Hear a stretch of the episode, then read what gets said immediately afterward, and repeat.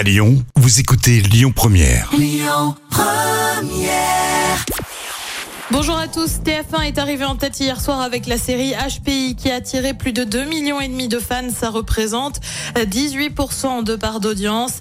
Derrière, on retrouve France 3 avec Meurtre en pays Qatar. France 5 complète le podium avec l'émission des trains pas comme les autres en Australie. CNews présente ses excuses suite à une erreur. Ça remonte à mercredi dans l'émission 120 minutes info. Il était question de la fameuse hausse du tarif de l'électricité début août. Eh bien, la journaliste Nelly Denac a reconnu une erreur et même une inversion de source.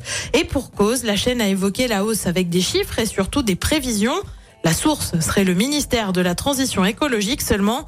Les prévisions ne seraient pas justes. La chaîne a donc rectifié le tir et présenté ses excuses. Et puis l'émission Tous en cuisine, bientôt de retour sur M6, vous le savez, hein, c'est animé par Cyril Lignac.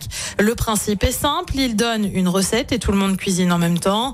L'émission revient le 7 août prochain avec des déclinaisons estivales de recettes.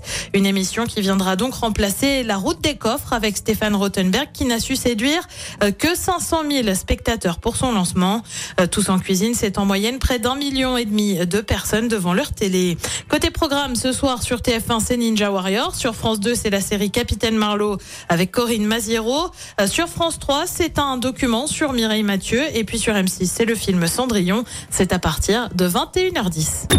Écoutez votre radio Lyon Première en direct sur l'application Lyon Première, lyonpremière.fr et bien sûr à Lyon sur 90.2 FM et en DAB+. Lyon Première